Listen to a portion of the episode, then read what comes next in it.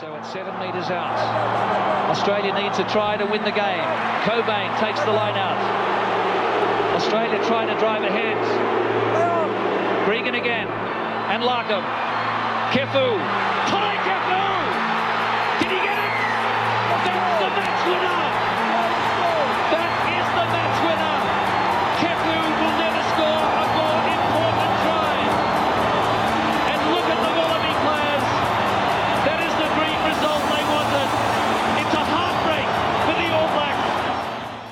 And we're back, boys. Another episode of the Running Rugby podcast. And I've decided that we know nothing about rugby after these results on the weekend. Absolutely the opposite of everything we thought was going to happen. I'm joined by Leo and Toby here um, to break down what what even happened on the weekend. We had an, a resurgent Australian team come out and absolutely um, throw this Springboks team off the pace, um, taking the win. Seemed a bit closer in the end, but well in hand throughout the 80 minutes by the Wallabies here, win one game 25 17. And then the Pumas, the second ever win over the All Blacks, but the first ever win um, in New Zealand. Uh, once again, just held this All Blacks team at bay and come out winners 25 18 in this one. So, Rugby Championship is all over the place at the moment.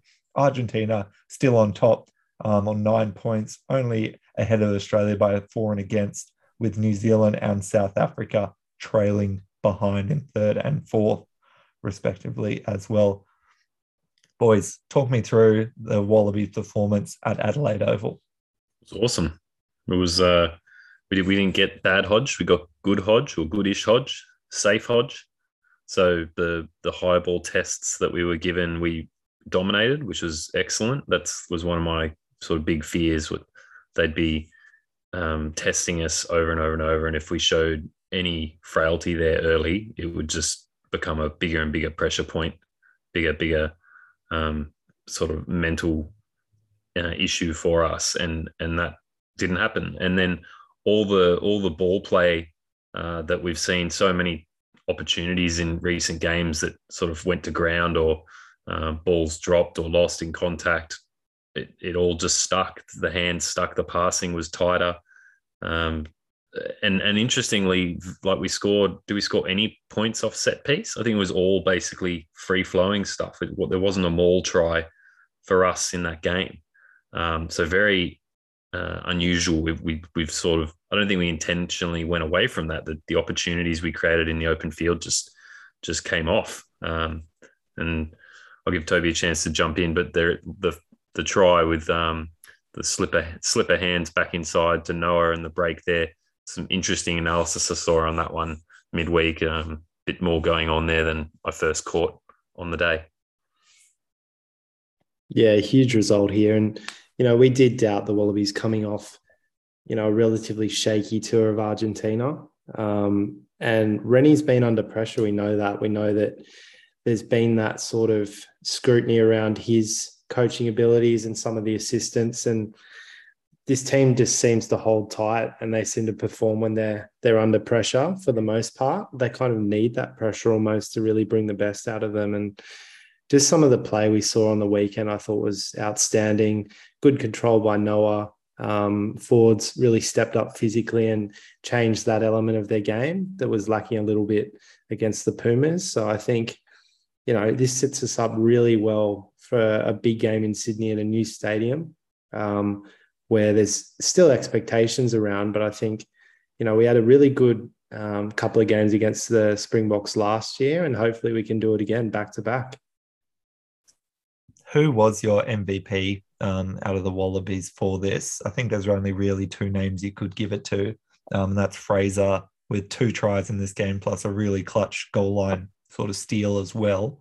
Um, obviously, our third game starting in that number seven jersey, or Marika again with a try of his own, and just some absolutely bullocking runs as well as some monster hits, um, including the sort of highlight package that has been um, analyzed multiple times with his run across half the field to to take out Makazole Mapimpi um, only a meter out from the goal line.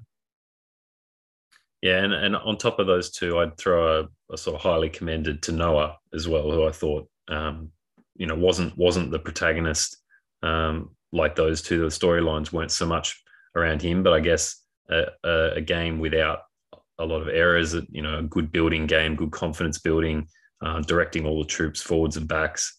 Uh, he deserves some some uh, praise there as well. Uh, for me, it's it's going to be Fraser McReight. I'll stick with my fellow seven. Uh, the man, the man I love to love. Uh, he was excellent. He's exactly the all, all of his um, key attributes were on display. Just all came off in this game: the supporting lines, the turnovers, the the the ruck work. Like he's just he's just that energizer bunny.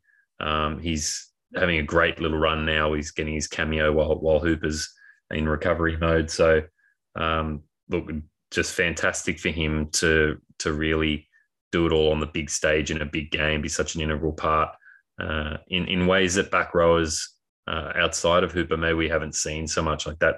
That really um, su- sort of supporting role where they're always there, they're popping up all the time. They're they're there for the loose pass, the offload, the the clear out when you've got no one else because you've gotten a bit isolated. Like he's just he's just filling all of those roles. He's just tireless. Um, so no, excellent game out of him. Um, I'm sure Toby will give uh, Marika a wrap just to balance things out. Yeah, I mean, Marika, what can you say? He's done it so many times to the Wallabies, but just that hit he made um, on Mapimpi really epitomised the way he goes about his game every week. And I think, again, that kind of time in Japan has made him a better player. We've talked about that before, but I think that's really evident. He's playing with a lot of confidence. He doesn't get lost positionally. Um, he's just everywhere he needs to be, can score tries, can save them. And, you know, we're very lucky to have him. I think we just need to nurture that as long as possible, keep him happy, um, you know, allow him the flexibility to play overseas where he needs to. And, you know, I, it's just a shame we didn't get him into rugby earlier. I mean, we've been blessed with with what he's offered the Wallabies so far, and people are talking about him being the best winger in the world at the moment. And I think it may not even be that close if he continues to play like that. So excellent by him, and he's now one of the veterans in that back line. And I think if we have pieces like that building around players like Noah and Ikitau, um, you know, I think that stands us in really good stead. Did you guys have any problem with that that tackle on Mapimpi? Um, a lot of things made for it, whether they were talking about whether it was no arms tackle, whether it was dangerous. What's the thoughts?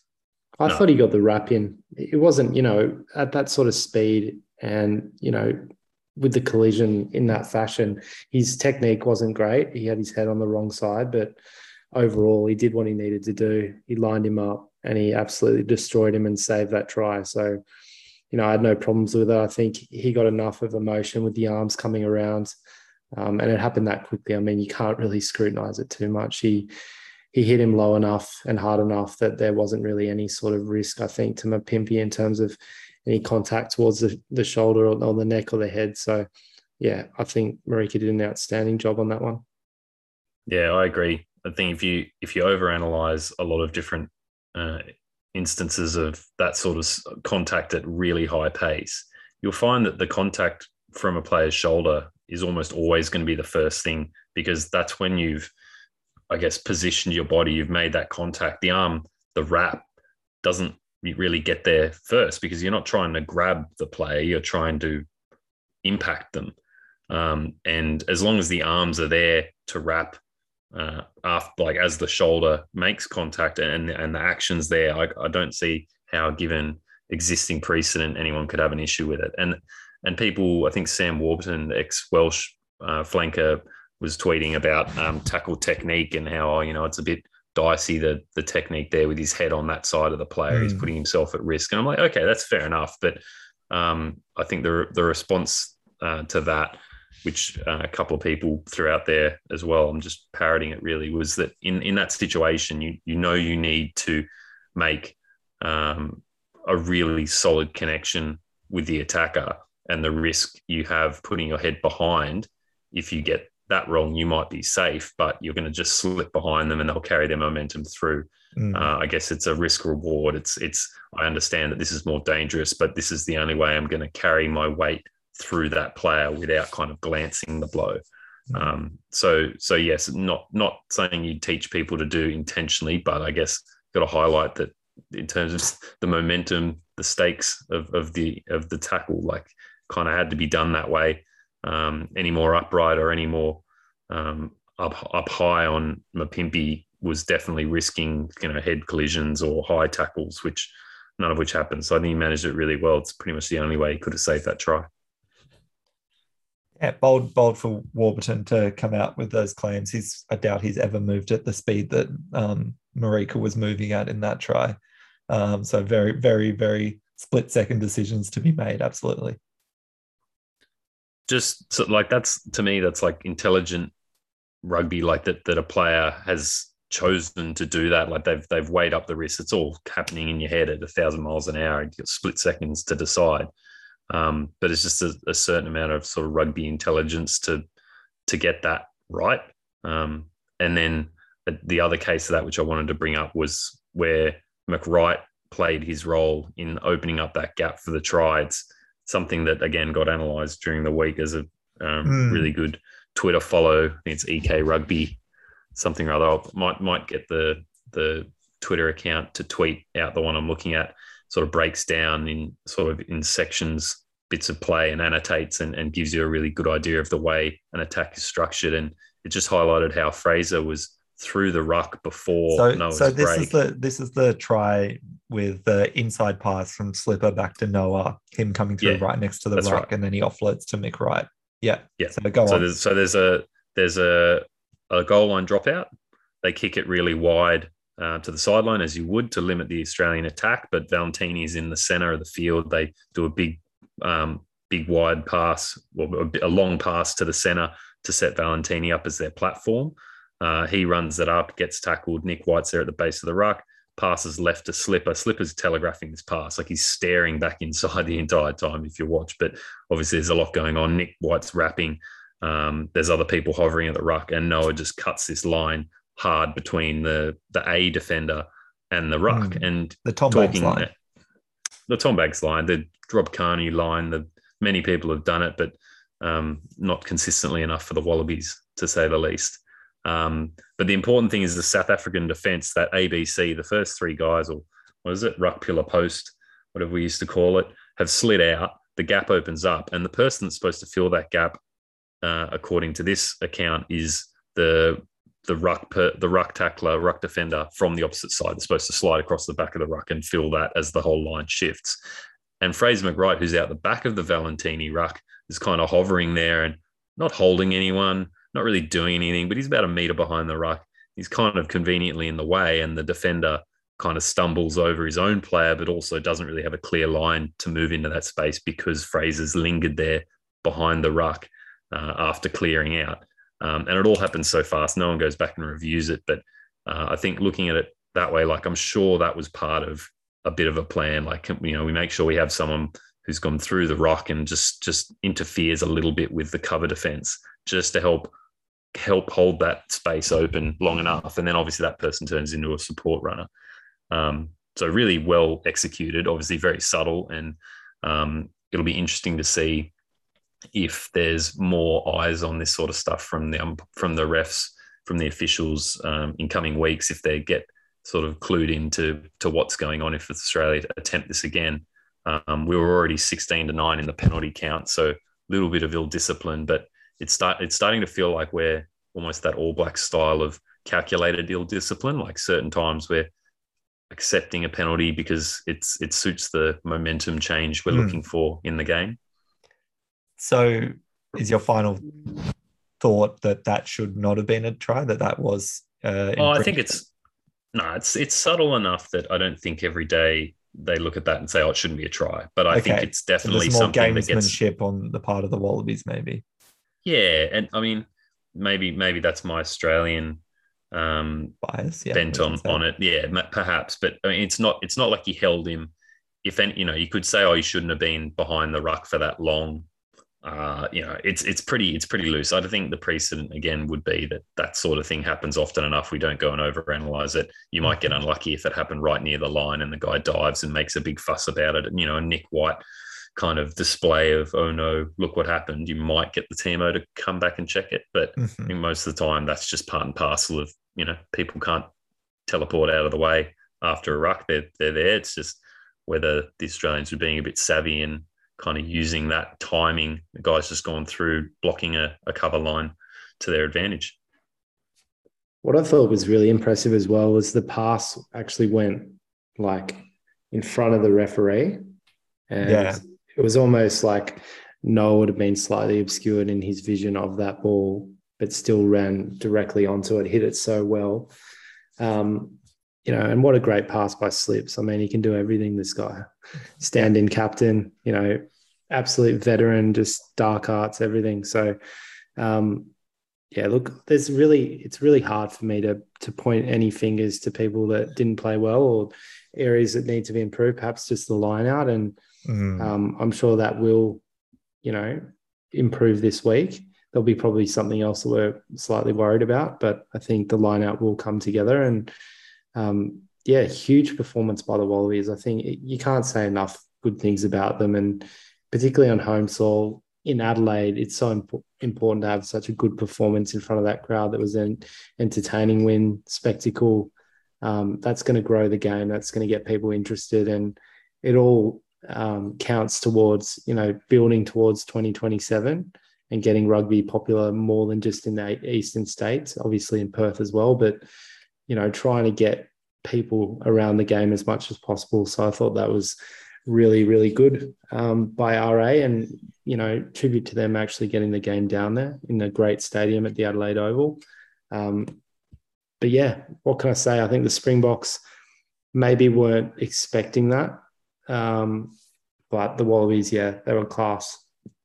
Yeah, and great to hear that Rugby Australia and Rugby New Zealand seem to have a little covert covert um, meetup in Adelaide, uh, and hopefully meaning that they're going to finalise something, and uh, Super Rugby's future is going to get a little bit uh, more sure in the in the next little while is what we really want to see. Um, but not quite leaving this game yet. The only other area of controversy that Nick White has copped it um, for over the last little while is his dramatic performance potentially um, after copping uh, a bit of a knock from Faf de Klerk, just a glancing blow to his jaw off the back of that scrum. Um, he was going to play on, but then thought about it obviously and went, no, actually, he's hit me in the head and he's going to make them do something about it. So, boys, he's copped a lot of flack for this in terms of being against sort of the spirit of rugby. Um, what are your thoughts in it? No, I think it's perfectly valid, and I think that Nick White's a bit of a genius for drawing attention to it in the way he did. And you know, you've got to take every inch that you can in this game.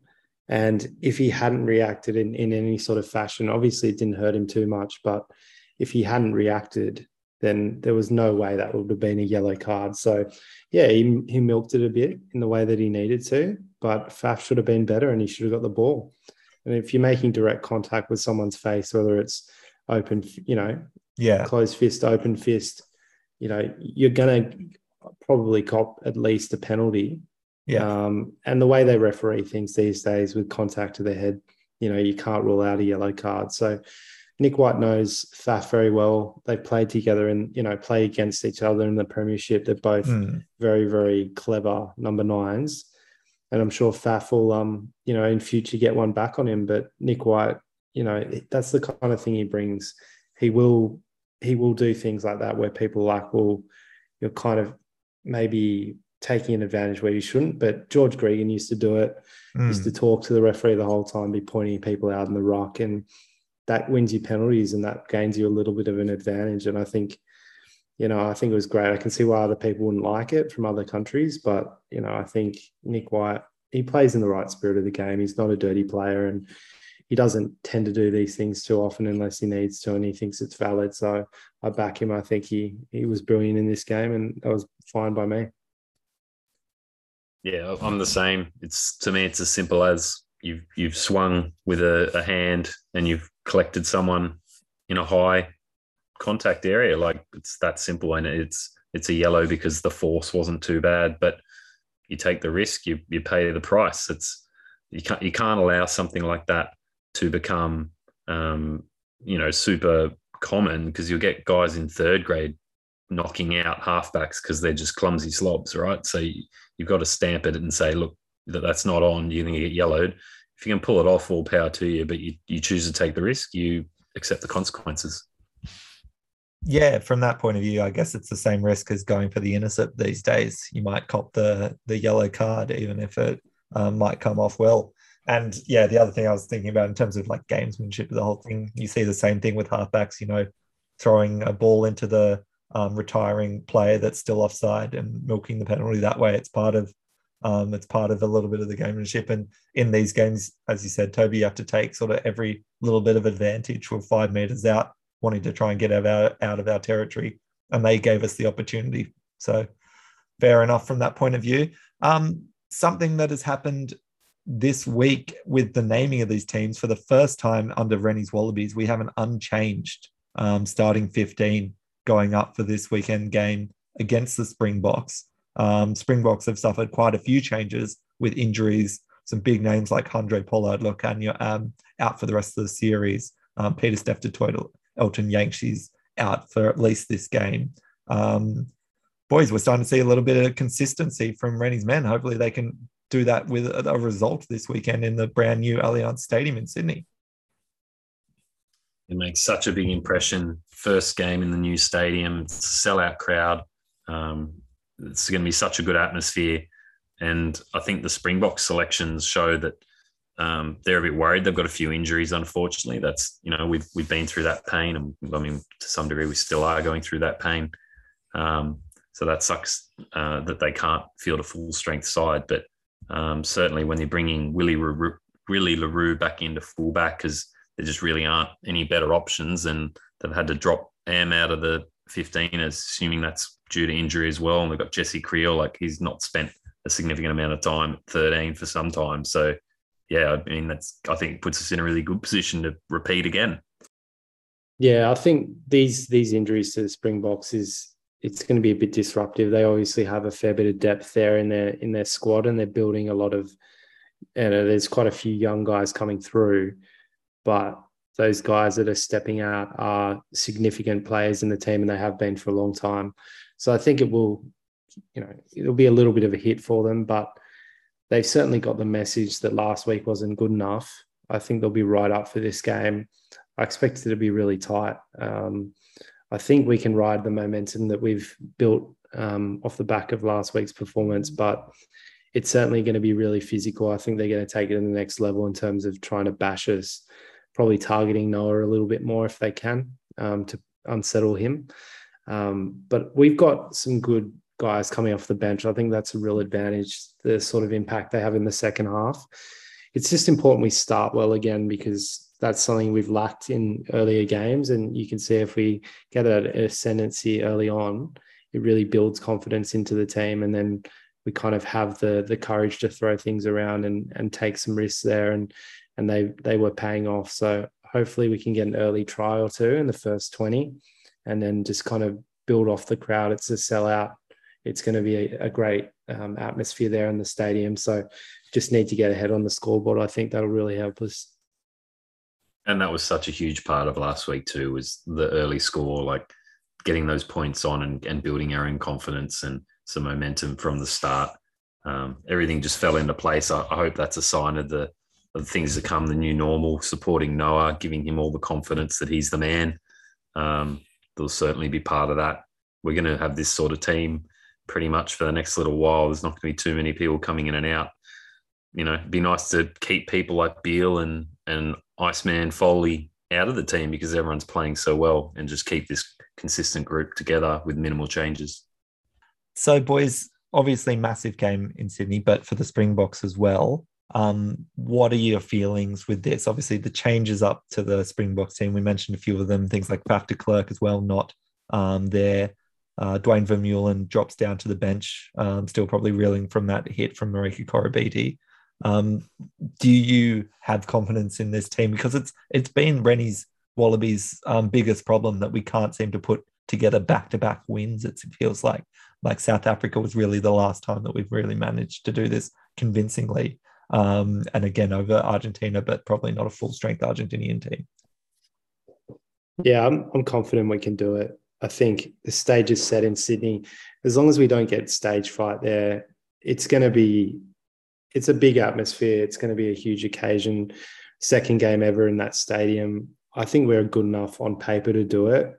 I think we've got enough fuel in the tank coming off the bench with some big bodies like Leota, Samu, that can, you know, really make an impact in the second half. I think we've got a good mix of experience and youth in there. Um, and we're, we're kind of riding high. I think our confidence levels are up.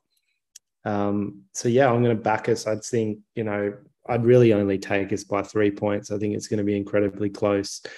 And I think the bookies are seeing it that way as well. Um, but we're slight favorites there. So it's um like I said, it's a huge thing going into the Bledisloe as well. You know, there's a game on a Thursday night against the All Blacks coming up, which is not going to be drawing as big a crowd in Melbourne, and then it's over to Eden Park. So this is really almost a bit of a line in the sand moment for the Wallabies. They can put this on the board, enter the the All Black series, you know, with really high confidence levels, and then you know finish off well with a spring tour. So I think it's important um, that we really put together a good performance and keep the faith of the Australian public in us. Um, it's uh, yeah, I, I, I think it's going to be huge. I can't wait. We're going to be there, and um, yeah, we're really looking forward to this one. Hopefully, it's a spectacle again.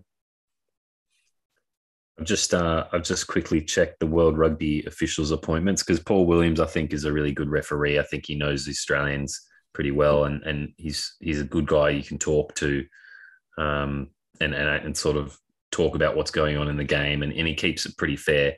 Uh, this weekend, Ben O'Keefe.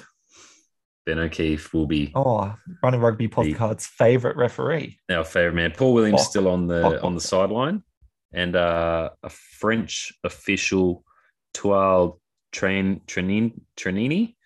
I haven't heard of him before. And Brendon Pickerill is our TMO. So, uh, look, I think our last um, our last word on Ben O'Keefe was when New Zealand's not in the game, he's not so bad.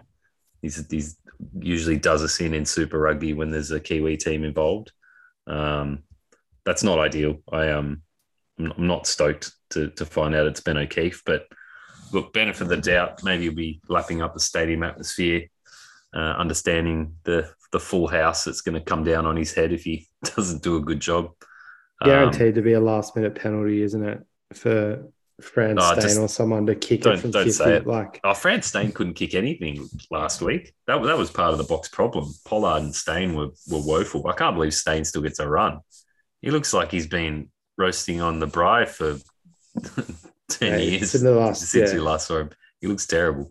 Um, but look, like uh, I, th- I, think everything everything from last week builds into this week. Uh, I think the South Africans are a bit shaken. They'll they'll come out firing, but we just need to um, sort of withstand that, put on some early points, shake them up again, and I feel like this is our game to lose. So I'm, I'm going to put the Wallabies at five and a half. Well, the bookies have them at just half a point favourites, so more or less a push here. Um, expecting a big bounce back. Uh, I think probably the biggest thing we need to worry about um, is managing the set piece again, as Toby highlighted before. Poor lineout, six lost lineouts in that last game, um, and the biggest probably changes that I see is the Springboks starting with their um, best front row um, with Malherbe, Marx, and Kitshoff in that front row. So they'll be looking to dominate us not only in the lineup but in the scrum as well. And as long as we can control that, not saying that we have to dominate, but we have to be able to um, clean up our own ball and not succumb to penalties on um, multiple occasions from their scrum.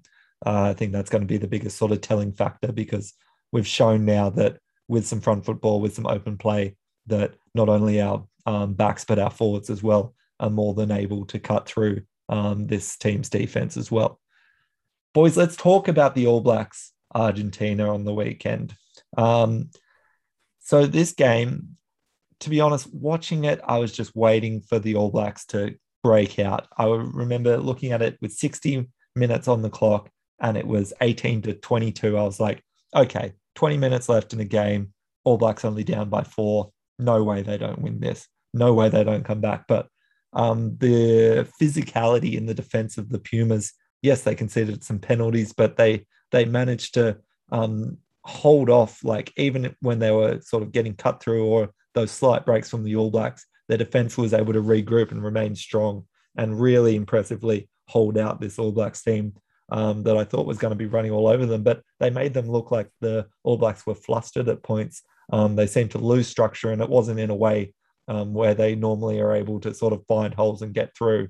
They they had a lot of drop ball as well in this one, and Ian Foster's come out and um, named the exact same starting 15 again this week.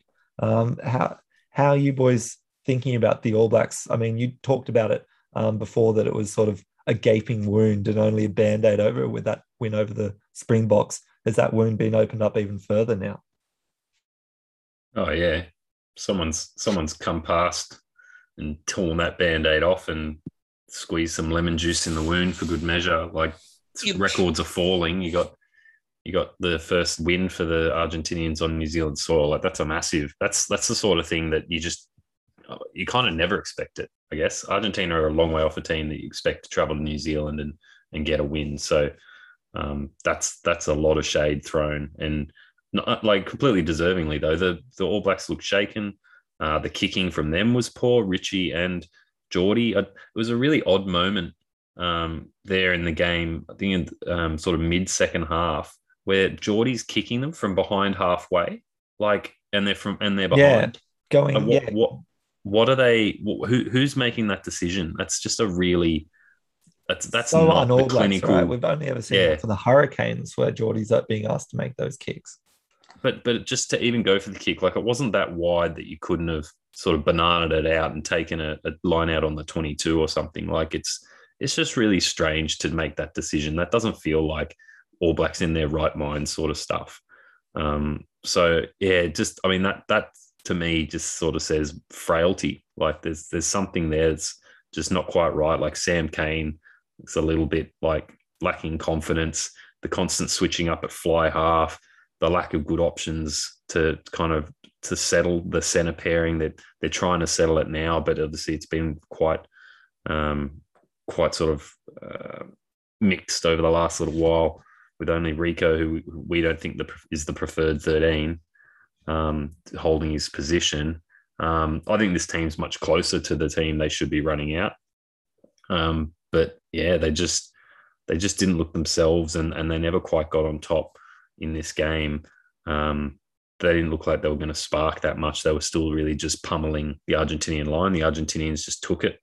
They just they just stood there stood their ground and, and took it. So um, really interesting to see the All Blacks look a bit one dimensional, not not really come up with any any really testing play to to get back in this game and have the old Argentinians just just suffocate them out. And I'm sure Check is loving it. Like look at the wins he's just clocked up. Like he'd be the happiest man in world rugby at the moment. Yeah, it's an incredible achievement, and obviously both these losses to Argentina um, have come in the last two years. So both under Foster, um, and that's not taking anything away from the Pumas. They're they're a pretty good team this year, and they're obviously pretty motivated.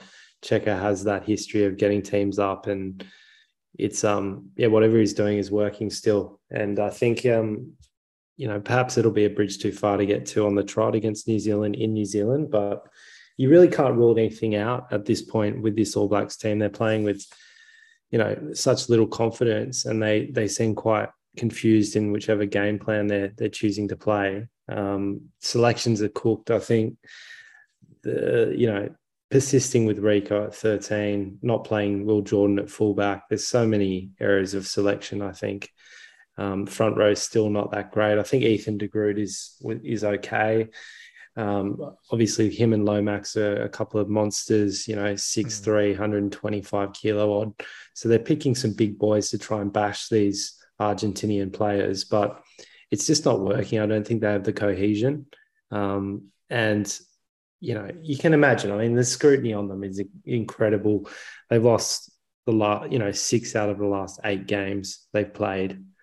I mean, we're probably not going to see this sort of poor form for a long, long time once they make the coaching change that they need to do, um, whenever that happens. You know, but the NZRU have really boxed themselves in here, backing Foster right through to the, the end of the next World Cup. And, you know, another loss. What if the Pumas do come through again? I mean, surely they're forced to change their mind on that and, and make a change ahead of the Bledisloe.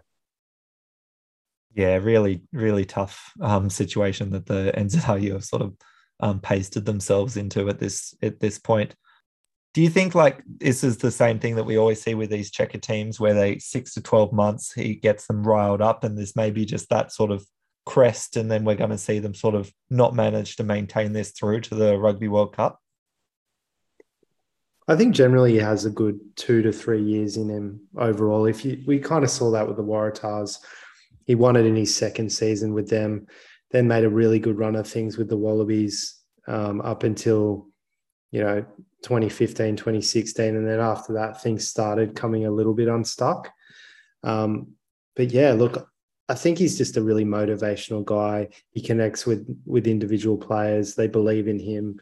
And although perhaps his strategies aren't super, um, you know, technical, maybe they're not that nuanced. He he does seem to really get the belief of the players early on, and you know he has history with these guys as well. He's assisted them before, so they obviously are familiar with him, and so that that probably has come a little bit more quickly here. But I think it's it's a great little period for the, for Argentina if they can finish this rugby championship on a high, you know, let's not forget they're top of the table. They can still possibly win this if the Springboks struggle a bit in the last couple of games as well. There's there's every chance they could win the rugby championship, which would be amazing. I mean, I was looking just at the history, and it's, it's kind of crazy to think they've been in there for a decade already. Mm. It's gone pretty quickly. Um, um, and this has to be the best the best rugby championship or most competitive rugby championship we've ever seen since the inauguration of Argentina into the game, right?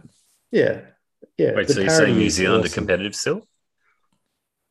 I mean, they won above South Africa, so they're not coming last. True. I, I honestly think, you know, I'd said New Zealand would win it last week. I think they have to win this game. There's no other. There's no other choice. Like they're literally on the ropes again similar situation to when they were at Ellis Park a couple of weeks back. Um, I think they'll pull through, but mm. it's again, it's another band aid on that wound. Um, whether it's close or it's comprehensive, I don't think it matters too much. And Australia probably doesn't have a better time in the last however long to come through and and put a couple of good games together and beat the All Blacks and win the Bledisloe back. Like mm. it's been 20 years it's no time like the present. We have to get things together. So hopefully we can focus on their game against South Africa. But if they go down to the the Pumas, you know, I'm not sure if that helps or hinders the Wallabies going into those next two games. But in terms of the rugby public, I don't think they'll stand for it. There's enough unrest already. Um, I think a lot of people, Mark Robinson will probably go, Ian Foster will go. It's going to be carnage if, if they lose this game. Yeah, they certainly can't afford to. But if they did, Argentina then get to face the Springboks in, in their home turf um, in what would be almost a you know a win and win out type scenario for them. So um, great storyline, great that it's competitive. Um, you know, I sort of sort of chuckle uh, at New Zealand and South Africa's misfortune a little, but um, obviously don't want them to go completely off the rails. But it's it's just kind of you, you got to latch on to these moments when they show some some weakness or or you know appear fallible um, because for so long I think teams like New Zealand have just appeared to be godlike like they really even if they were 20 points down with 20 to go they they yeah, ran you down you they really found a way like you had any chance yeah that's right and and and that is breaking and that's terrible for them because that's been so much of a um, a, a, piece of their armory is just this mental strength and the history and the um, the intimidation of, of that potential always hanging over the opposition. But um, you know, really want to see the, the, a competitive game, not just have New Zealand storm home. And then definitely it's the Wallabies' chance to try and rip this Bledisloe back onto our shores. What I'm curious about, I'm, I mean, I wonder if South Africa leaving Super Rugby has some part to play in all this, in that, you know, domestically, a lot of these Kiwi players aren't facing you'd say as higher caliber opposition and so that's worked against them for the last couple of years you know they play us the most regularly and we know that a lot of it, the Australian teams have struggled in recent times apart from say the Brumbies and at times the Reds as well I think you know maybe that's coming back to really hurt the All Blacks now in terms of having that really high um, high quality teams to be playing against week to week. And it was a little bit different back in the day when Super Rugby was inclusive of, you know, the, the Jaguares and all the the kind of good South African teams.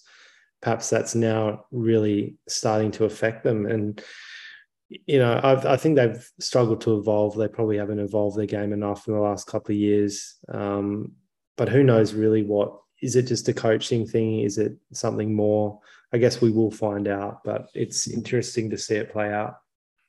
They've also lost a few guys um, to sort of sabbaticals. So there's a bit of that disruption. Guys like Brodie Retallick, even Damian McKenzie, um, the, they, they are in just a, a bit of a, um, a small pond for, for really talented front rowers after a bit of a golden period there.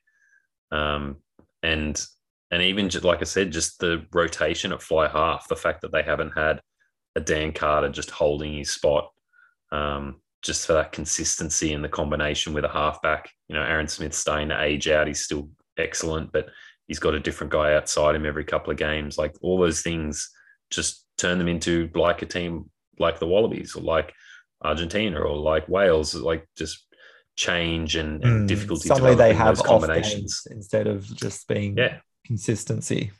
The, the mind meld isn't there because they haven't been able to maintain the same group consistently. And I think, like Toby's saying, I think part of that is the coaching because couldn't pick and stick. Like obviously felt influenced to pick certain players at certain times, and then mm. when it when they had a bad game, you'd flip or you you know you'd change. You maybe shouldn't have picked that guy to begin with, and it just breaks down that consistency and the the combinations that were such a strength for them. Um, they're more like every other team in the world that um, has to make tough choices, doesn't always get them right, can't just rest on their laurels of, you know, everyone's got 50 caps under their belt and they've all played with each other for 20 of those. They know each other inside out.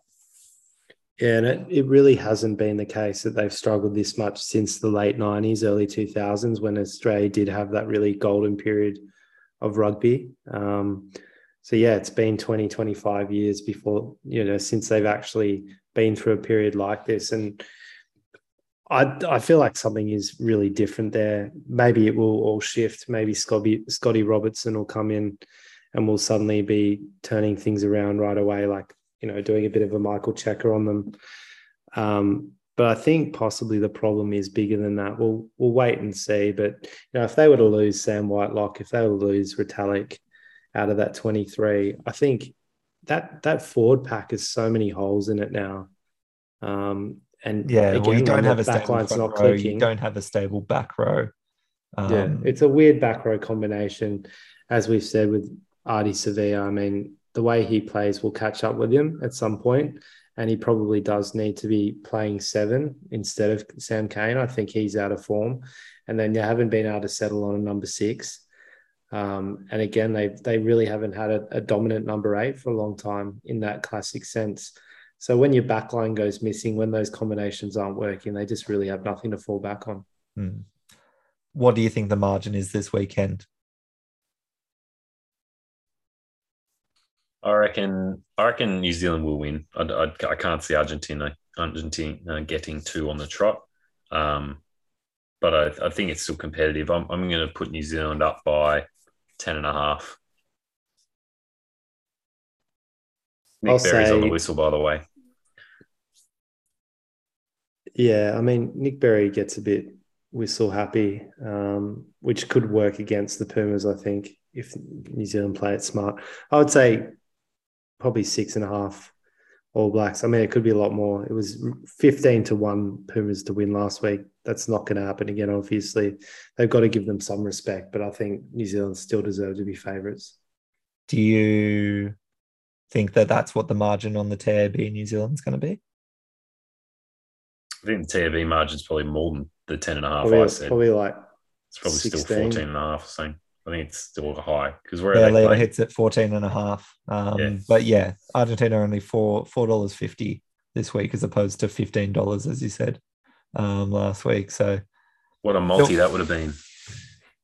14, 14 points still seems like a lot to expect the all Blacks to win by. I, I wouldn't be, yeah, I wouldn't be taking the handicap on that. Mm. I mean, the Pumas, surely they keep it relatively tight. I mean, they've, know, they've shown their the game plan points. now um, to be strong in defense and they'll take the points when they're on offer. And you've got Boffelli that's just nailing them all over the park. So they'll accumulate points and they'll be happy to go up in threes in this one um, and hope that they can break through. But they won with scoring less tries last week.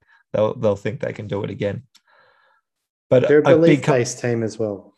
Like yeah, they're like France a little bit. Like when they have that passion, that fire, you know, they really do step up to the mark. And you've seen New Zealand struggle against teams like that. So it could just continue yeah. to roll on. That's why Cheika is such a great sort of option at coaching, I think, for them because he just adds to that so well.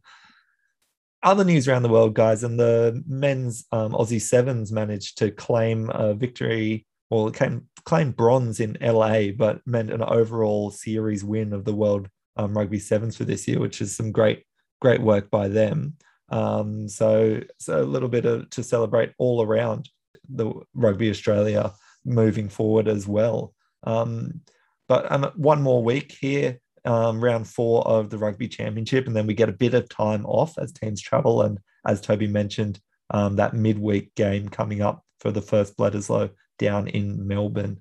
Um, for now, though, guys, make sure you are following and liking us on our social media pages on Instagram at Running Rugby Podcast or on Twitter at Running Rugby Pod, as well as liking and subscribing wherever you listen to your podcast. Toby, Leah, I'm, I'm jealous of you boys going to Allianz this weekend. Um, going to watch the Wallabies v Springboks. Going to be a great, great night out. Um, lucky enough to get to that stadium, me and Tobes, for their sort of just open day um, and it absolutely looks epic in there. It's already sold out, so it'll be an amazing atmosphere. But enjoy it. I'll be I'll be back here. Unfortunately, I'll be working, but I'll I'll catch the game. And for the rest of us, let's just keep on running. Run.